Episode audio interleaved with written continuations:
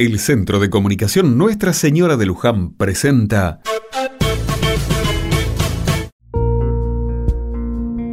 Otra mirada. Qué hermoso es poder disfrutar de la naturaleza. Y qué terrible sería que su belleza sea dañada. Durante la pandemia vi un par de series de ciencia ficción que mostraban un planeta destruido en poco más de treinta años. Imágenes de la Tierra convertida en un gran desierto inhabitable.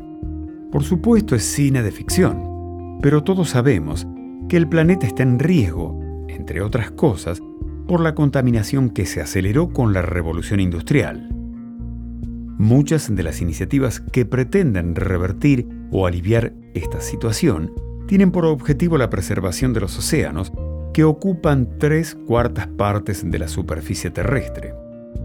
Concretamente, los océanos producen el cincuenta por ciento del oxígeno que se genera en el planeta.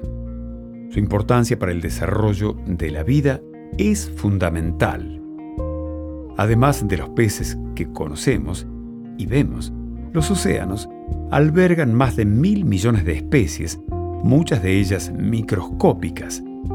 La diversidad de estas especies es una gran riqueza para el planeta.